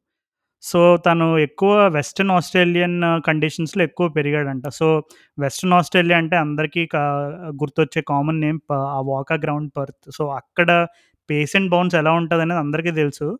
సో, అట్లాంటి బౌ బౌలర్ అట్లాంటి బ్యాట్స్‌మెన్ అంటే ఎస్పెషల్లీ పేస్ అండ్ బౌన్స్ ఎంత బాగా ఆడతాడనేది ఇంకా మనం విశేషంగా చెప్పు చెప్పుకోవాల్సిన అవసరం లేదు. అంటే తను న్యూజిలాండ్‌లో కూడా తను ఎలాంటి రోల్ ఆడతాడంటే ఫినిషింగ్ రోల్ ఆడతాడు. నాకు తెలిసి తను న్యూజిలాండ్‌లో ఐ థింక్ తను క్యాంటర్బరీకి ఆడతాడనుకుంటా. సో, ఆ కౌంటీగా తను ఆడతాడు న్యూజిలాండ్‌లో. సో, అక్కడ తను ఆడే రోల్ వచ్చేసి as an all rounder 4 overs ఏస్తాడు. 3 డౌనో, 4 డౌన్ వస్తాడు. మ్యాచ్ ఫినిష్ చేస్తాడు. తన రోల్ అది.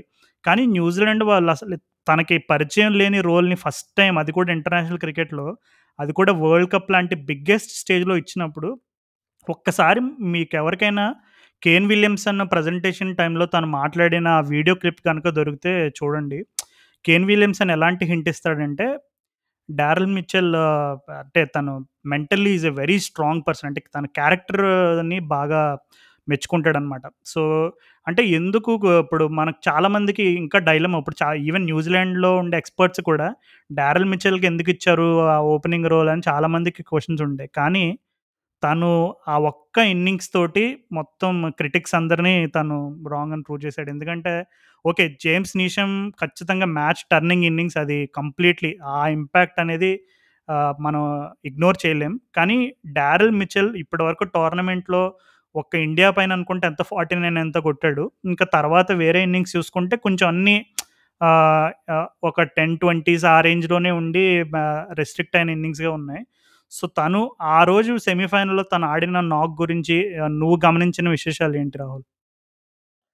నేను చూసింది అయితే పేస్ బౌలింగ్‌కి వడకట్లేదు నా ఈ వరల్డ్ క్రికెట్‌లో ఇప్పుడు అన్ ఇప్పుడు ప్రతి టీవీకి వన్ ఫార్టీ ఫైవ్ ప్లస్ చేసే బౌలర్లు ఉన్నారు సో, మిచ్చల్ పేస్‌కి భయపడట్లేదు. దానికి రీజన్ ఏంటి?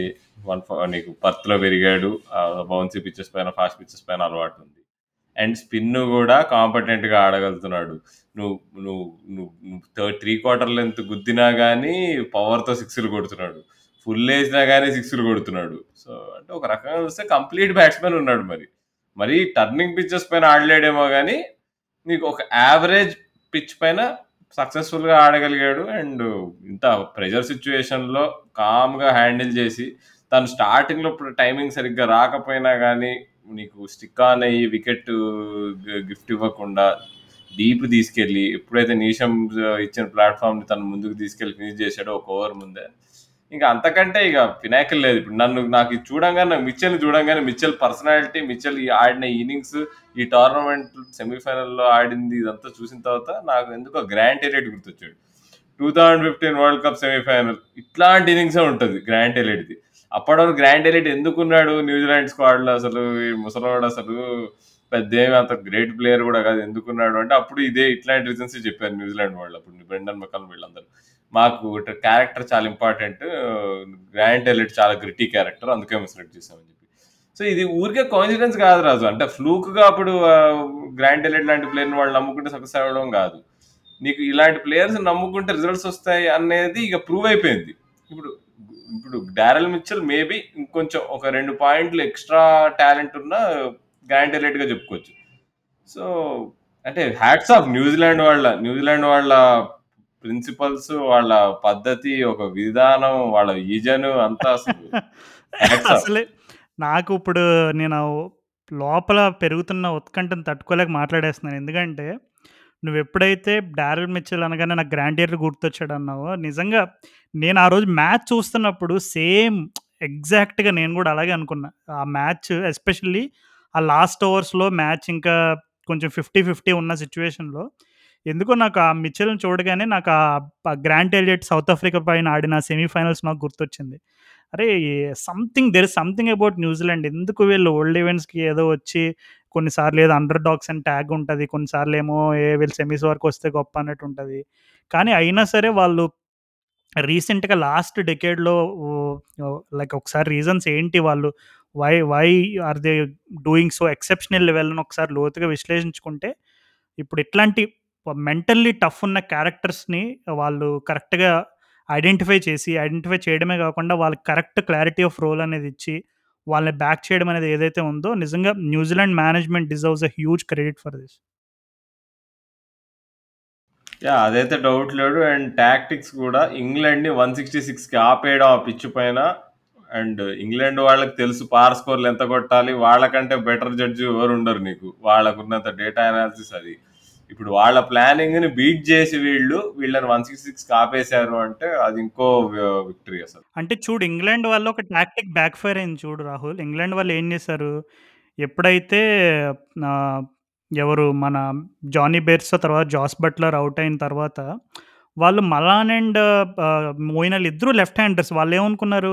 ఇద్దరు లెఫ్ట్ హ్యాండర్స్ మధ్యలో ఉంటే మనకి వా వ వాళ్ళకక్కడ శాంట్నర్ ఉన్నాడు. ఇస్సోది ఉన్నాడు. సో, స్పిన్ థ్రెట్ అనేది నెగేట్ అయిపోద్ది. ఇంకా లెఫ్ట్ హ్యాండర్స్ ఉన్నారు కాబట్టి వాళ్ళిద్దరికీ స్పిన్ మంచిగా టార్గెట్ చేయగలరు. అయితే వాళ్ళు స్పిన్ వేయకుండానే ఉండాలి. లేదు స్పిన్ వేస్తే మంచిగా కొడతారు మనోళ్ళని స్ట్రాటజికల్‌గా ఇద్దరు లెఫ్ట్ హ్యాండర్స్‌ని పెట్టారు. తీరా ఆఖరికి చూసుకుంటే ఆ Moeen Ali and David Malan ఇద్దరు అల్టిమేట్గా స్కోర్ కార్డులు చూసుకుంటే మంచి స్కోరే కనబడుతుంది. అరే పర్లేదు. ఒకడు వచ్చేసి హాఫ్ సెంచరీ కొట్టాడు ఇంకొకటి వచ్చేసి మంచి స్ట్రైక్ రేటే మెయింటైన్ చేశాడు. ఎందుకే చూసుకుంటే ఇద్దరు కలిసి వన్ థర్టీయో వన్ ఫార్టీయో దగ్గర ఉన్నట్టుంది స్ట్రైక్ రేట్. సో నీకు ఒక player one thirty one forty ఉండడం ఓకే. రెండు ప్లేయర్లు అన్ని బాల్స్ అంటే నాకు తెలిసి దగ్గర దగ్గర ఇద్దరు కలిసి సిక్స్టీ ప్లస్ ఎంతో ఆడి నైంటీ చిల్లర ఎంతో కొట్టారు. సో నీకు ఒక ఒకళ్ళు యాంకర్ రోల్ ఆడి రెండో వాళ్ళు ఇప్పుడు లివింగ్ స్టోన్ లాంటి వాళ్ళకి లాస్ట్లో సరే అన్ని బాల్స్ కూడా లేవు. అంటే తను అటాక్ చేసే అప్పుడు లాస్ట్లో వచ్చాడు తను. అలాగే ఐన్ మోర్గన్. ఇప్పుడు వాళ్ళు చూసుకుంటే వాళ్ళ బ్యాటింగ్ ఆ క్రిస్ జోర్డన్ వరకు ఉంది. క్రిస్ వోక్స్ ఉన్నాడు క్రిస్ జోర్డన్ ఉన్నాడు శామ్ బెల్లింగ్స్ని తీసుకున్నారు. సో వీళ్ళెవ్వరికి అంటే అంత బ్యాటింగ్ ఇంకా కొంతమంది బ్యాటింగ్ రాకుండా అంత తక్కువకు రిస్ట్రిక్ట్ అవ్వడం అనేది నిజంగా అది ఇంగ్లాండ్ వాళ్ళకైతే నాకు తెలిసి చాలా ఇబ్బందికరమైన విషయం. ఎందుకంటే నన్ను అడిగితే ఆ David Malan and Moeen Ali ఇద్దరిలో ఇద్దరు కూడా మిడిల్ మిడిల్ ఓవర్స్లో కొంచెం అంటే లాస్ట్ టెన్ అవర్స్లో యాక్సెలరేట్ యాక్సెలరేట్ చేయడానికి ట్రై చేసిన వాళ్ళిద్దరూ ఉండడం అనే దా రీజన్ వల్ల కొంచెం డాట్ బాల్ పర్సంటేజ్ పెరిగింది.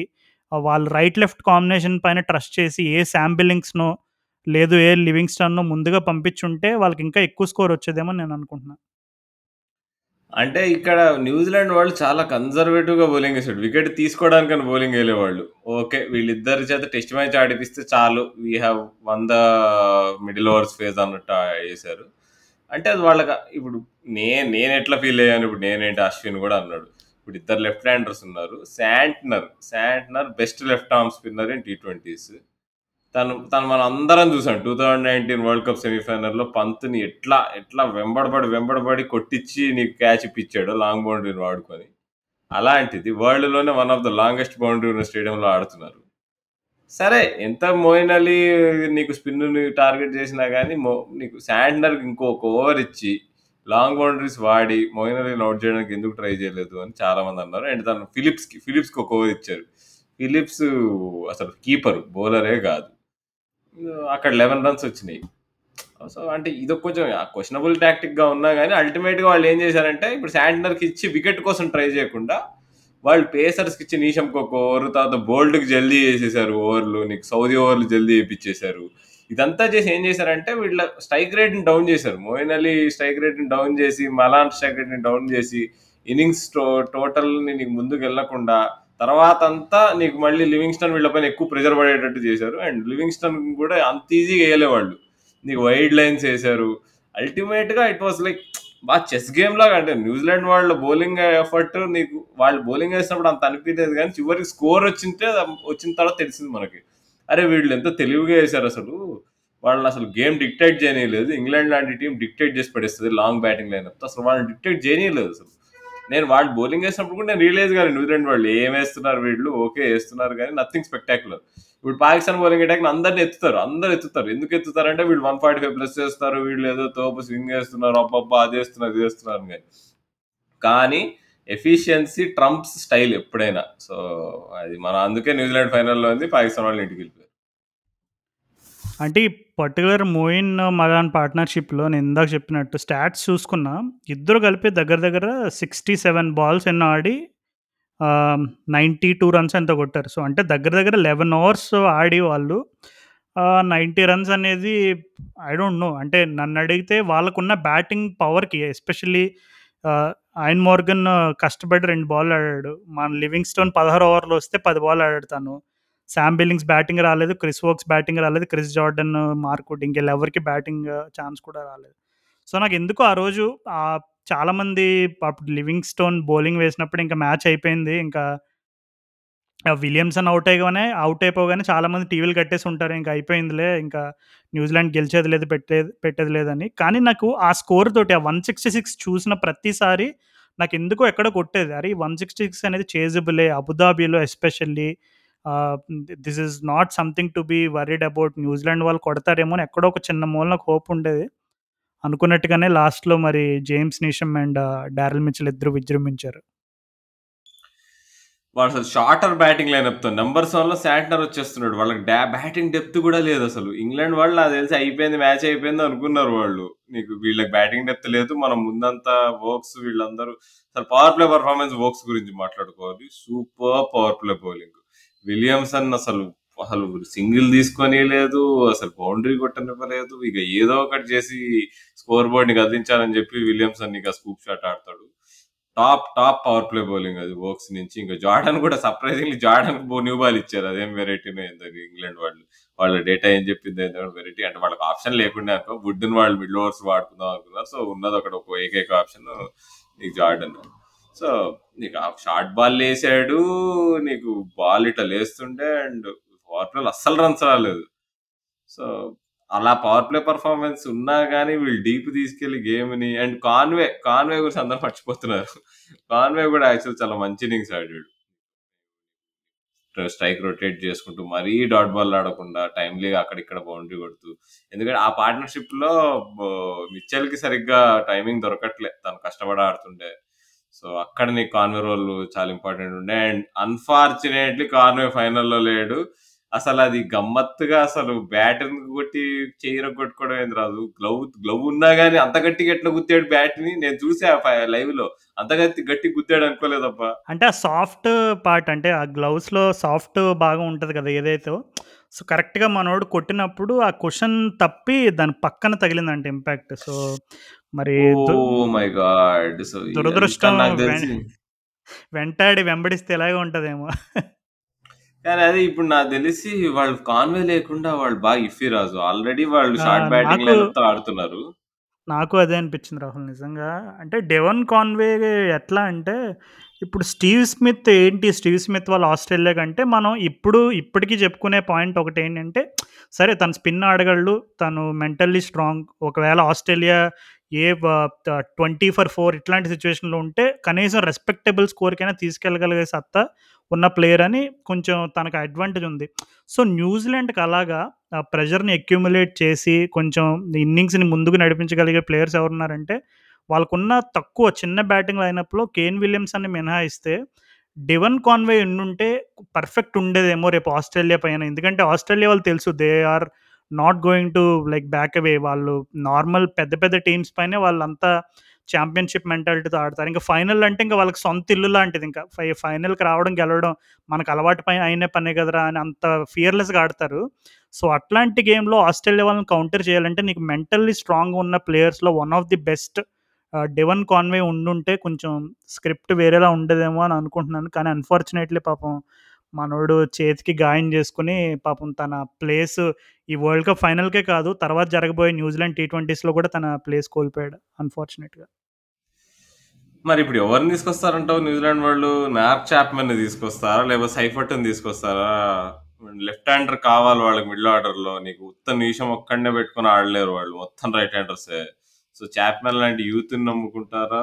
మరి సైఫర్ట్ లాంటి ఒక ఒక అంటే ఒక అన్నోన్ అంటే సైఫర్ట్ కొడితే 0 లేదంటే 20, 30 కొడతాడు. నాకెందుకో నాకు నాకు ఇష్టం లేదు సైఫర్ట్ అసలు ఒక ప్లేయర్‌గా.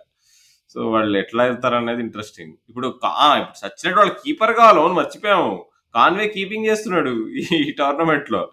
ఇప్పుడు అయ్యా! రాహుల్ అసలు ఈ. వరల్డ్ కప్‌లో న్యూజిలాండ్ వాళ్ళకున్నంత క క్యా ఆహ్, కీపర్‌లు అన్ని ఆప్షన్స్ ఏ టీమ్‌కి లేవు తెలుసా?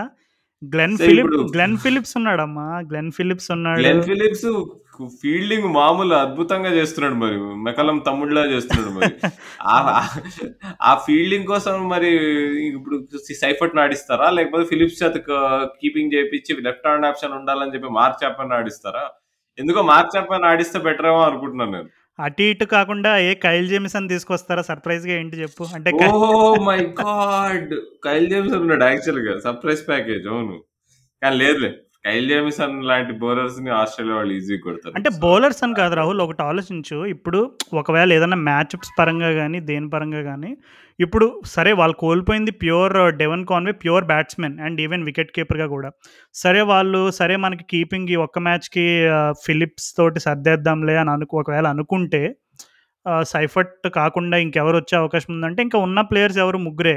ఒకళ్ళు టాడ్ ఆస్టల్, టాడ్ ఆస్టల్ వచ్చేసి తను స్పిన్నింగ్ ఆల్ రౌండర్ అంటే బ్యాటింగ్ పరంగా ఓకే. నా మరీ శాంటనర్ అంత ఎబిలిటీ అని చెప్పలేము. ఇంకొకళ్ళు మార్క్ చాప్మెన్ మార్క్ చాప్మెన్ నువ్వు చెప్పినట్టుగానే తనేంటంటే లెఫ్ట్ ఆర్మ్ వేస్తాడు స్పిన్ బ్యాటింగ్‌లో కొంచెం శాంట్నర్ కంటే బెటర్ బ్యాట్స్‌మెన్‌గా చెప్పుకోవచ్చు. కొంచెం క్లాస్ బ్యాట్స్‌మెన్‌గా. ఇంకెవరు ఉన్నారంటే కైల్ జేమ్సన్. సో, కైల్ జేమ్సన్‌తో ఒక చిన్న అడ్వాంటేజ్ ఏంటంటే నీకు ఒక ఎక్స్‌ట్రా ఆప్షన్ ఉంటుంది బౌలింగ్‌లో. అంటే ఆల్‌వేస్ అన్ ఎక్స్‌ట్రా ఆప్షన్ ఉండడం అనేది ఎస్పెషల్లీ ఫైనల్ లాంటి గేమ్స్‌లో ఒక యాడెడ్ అడ్వాంటేజ్. ఇంకా రెండోది ఏంటంటే కైల్ జేమ్సన్ బ్యాటింగ్ ఎబిలిటీ గురించి తెలుసు. అంటే మేబీ తను ఇంకా అంత ట్రస్ట్ చేయలేం ట్రస్ట్ చేసే పరిస్థితి లేదేమో ఇంటర్నేషనల్ క్రికెట్‌లో. బట్ స్టిల్ తన బ్యాటింగ్ ఎబిలిటీ గురించి అయితే తెలుసు. ఎస్పెషల్లీ ఇప్పుడు ఈ ప్యాట్ కమిన్స్, హేజిల్వుడ్ స్టార్క్ వీళ్ళు గనక షార్ట్ బాల్స్ గుద్ది గుద్ది వేస్తే ఈ కైల్ జేమిసన్ లాంటి టాల్ బ్యాట్స్‌మెన్‌కి ఖచ్చితంగా ఒక అడ్వాంటేజ్ ఉంటుంది నాకు ఎందుకు ఒకవేళ గనక వాళ్ళు ఫిలిప్స్‌కి స్టిక్ అయితే కీపింగ్‌కి ఖచ్చితంగా ఇంకా మరి జేమ్సన్ తీసుకొస్తారేమో అని అనుకుంటున్నా. లేదు వాళ్ళకి బ్యాటింగ్ కావాలి రాజు. నంబర్ 7లో శాంట్నర్ వస్తున్నాడు. సో, వాళ్ళు తప్పదు. వాళ్ళు అంత పెద్ద రిస్క్ తీసుకోరు. సో, అయితే సైఫర్టే అనంటావు అయితే మరి. ఇంకా సైఫర్ట్ తప్ప వేరే ఆప్షన్ పెద్దగా కనపడట్లేదు మరి మనకి. సైఫర్ట్ లేదా మార్క్ చాప్‌మన్. అప్పుడు ఫిలిప్స్ కీపింగ్ చేస్తాడు. అవును. మరి! యాక్చువల్‌గా వాళ్ళు చాలా కష్టంలో ఉన్నారు. ఈ పాయింట్ చాలా ఇంపార్టెంట్. ఎట్లయితే రాయ్ ఇంజ్యూరీ ఇంగ్లాండ్ వాళ్ళని బాగా డీరైల్ చేసిందో ఇక్కడ నాకు తెలిసి అదే ఎఫెక్ట్ ఇక్కడ పడొచ్చేమో. ఆ ఒక్కటే మరి. అండ్ సరే ఇప్పుడు స్ట్రాటజీ మాట్లాడుకున్నాం. ఇంగ్లాండ్ ఉంది. న్యూజిలాండ్ న్యూజి ఇంగ్లాండ్ న్యూజిలాండ్ ఉంది. ఆస్ట్రేలియా ఉంది. సో, ఇప్పుడు ఎలా జరగబోతుందంటావు మ్యాచ్? టాస్ ఎవరు గెలిస్తే ఏమవుతదంటావు? ఎవ ఏ స్ట్రాటజీతో ఎవరు ఆడాలంటావు? నిన్న డేవిడ్ బాయ్ డేవిడ్ బాయ్ పెద్ద ఇన్నింగ్స్ ఆడేస్తాడంటావా? ఆర్ ఎల్స్ కేన్ విలియమ్సన్ ఈ టోర్నమెంట్‌లో పెద్ద ఇన్నింగ్స్ ఆడలేదు. ఐపీఎల్‌లో కూడా సెకండ్ లెగ్‌లో చాలా కంట్రోల్డ్‌గా ఆడాడు. పెద్దేమి మంచి ఇన్నింగ్స్ ఏమి ఆడలేదు.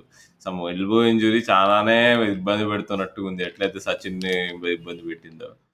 సో, ఏమంటావు? ఎలా జరగబోతుందంటావు? ఎలా ఆడతారంటావు?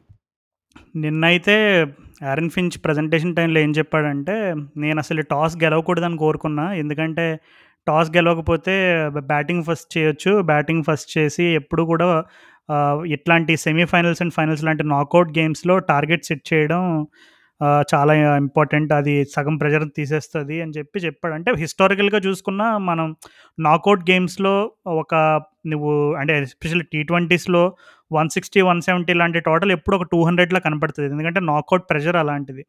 సో, ఆస్ట్రేలియా వాళ్ళు రెండిట్లో సిద్ధహస్తులు. అంటే ఇప్పుడు వాళ్ళు చేజింగ్ పరంగా వాళ్ళకి బ్యాటింగ్ డెప్త్ ఉంది. అండ్ బ్యాటింగ్ ఫస్ట్ చేసి హిస్టారికల్‌గా ట్ర ఆస్ట్రేలియా వాళ్ళ హిస్టరీ చూసుకుంటే మనకు 2003 వరల్డ్ కప్ ఎగ్జాంపుల్ చెప్పడం కూడా ఇష్టం లేదు నాకు. సో, ఫస్ట్ బ్యాటింగ్ ఆ మైండ్ సెట్ ఉంది వాళ్ళకి. అంటే ఔట్ అండ్ ఔట్ డామినేట్ చేసి ఆ మైండ్ సెట్ ఆడే ఆ- ఆ కంట్రోల్ కూడా ఉంది వాళ్ళ దగ్గర. సో, న్యూజిలాండ్‌గా వాళ్ళు వాళ్ళని కట్టడి చేయాలంటే వాళ్ళ మోస్ట్ ఎక్స్‌పీరియన్స్‌డ్ బ పేస్ బౌలర్స్ అయినా అండ్ అలాగే బెస్ట్ ఫ్రెండ్స్ అయిన Tim Southee and Trent Boult ఏదో ఒక మ్యాజిక్ చేయాలి రాహుల్. ఎందుకంటే టాప్ ఆర్డర్‌లో గనక వాళ్ళు ఫించ్, వార్నర్ అండ్ అలాగే ఆహ్, స్మిత్ గాని, మాక్స్‌వెల్ గాని ఎవరో వాళ్ళ ఈ ముగ్గురిలో ఎవరినైనా ముగ్గురిని గనక పవర్ ప్లేలో పంపించగలిగితే ఖచ్చితంగా న్యూజిలాండ్‌కి చా చాలా బెటర్ ఛాన్సెస్ ఉంటాయి. ఈవెన్ బ్యాటింగ్ ఫస్ట్ అయినా, చేసింగ్ అయినా సరే. కానీ టాప్‌లో గనక ఎందుకంటే ఇప్పుడు ఫించ్, వార్నర్ ఇద్దరు కూడా స్వింగ్ బౌలింగ్‌కి ఈక్వల్లీ వల్నరబుల్.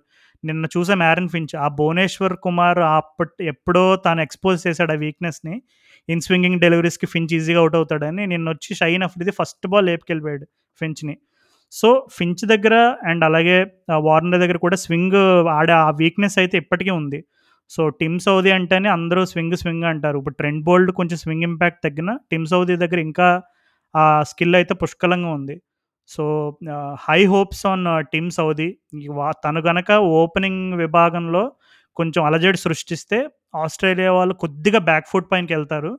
అప్పుడే న్యూజిలాండ్ వాళ్ళు కరెక్ట్‌గా కొంచెం వాళ్ళకున్న స్ట్రెంగ్స్ తోటి అటాక్ చేస్తే ఆస్ట్రేలియాని ఖచ్చితంగా న్యూజిలాండ్ ఛాన్స్ ఉంది. బట్ ఆనెస్ట్గా హానెస్ట్‌గా చెప్పాలంటే నన్నడిగితే న్యూజిలాండ్ వాళ్ళ బెస్ట్ ఛాన్స్ ఏంటంటే అఫ్కోర్స్ చేజింగ్ చేయాలి. దానికి టాస్ గెలవాలి. సో, టాస్ పైన చాలా కీలకమైన విషయాలన్నీ ఆధారపడి ఉన్నాయని నేను అనుకుంటున్నా. మరి నీ ప్రిడిక్షన్ ఏంటి? నాకు న్యూజిలాండ్ వాళ్ళకి ఛాన్స్ అంటే చేజ్‌లోనే కనిపిస్తుంది ఈ ఫామ్లో ఉన్నారు ఆస్ట్రేలియా వాళ్ళు. చేజ్‌లో వాళ్ళకున్న బ్యాటింగ్ డెప్త్ ఎస్పెషల్ న్యూజిలాండ్కి ఉన్న డెత్ బౌలింగ్ అంత గ్రేట్ డెత్ బౌలింగ్ ఏం కాదు వాళ్ళకి సౌదీ నీకు డెత్ బౌలింగ్‌లో అంత ఈ మధ్య వేయట్లేదు న్యూజిలాండ్ వాళ్ళు ముందే అయిపోగొట్టేస్తున్నారు 17థ్ ఓవర్‌లోపే. నీకు బోల్ట్ అంత ఇది కాదు నీకు నీకు షాహీన్‌నే కొట్టారు వాళ్ళు. ఆశ నీకు వేడు కూర్చొని నిలబడి కొట్టాడు. సో, అండ్ మిల్న్ కూడా power play special power play specialist కాదు డెత్ స్పెషలిస్ట్ కాదు only mid over specialist. So death బౌలింగ్లో వీక్ ఉన్నారు కాబట్టి వీళ్ళు డిఫెండ్ చేయడం అనేది కష్టం సో టాస్ గెలిస్తే న్యూజిలాండ్కి ఛాన్స్ ఉంటుంది లేకపోతే ఆస్ట్రేలియా వాళ్ళకి కేక్ అనిపిస్తుంది ఆర్ న్యూజిలాండ్ వాళ్ళు బ్యాటింగ్ ఫస్ట్ చేస్తే గప్టిల్ ఇక.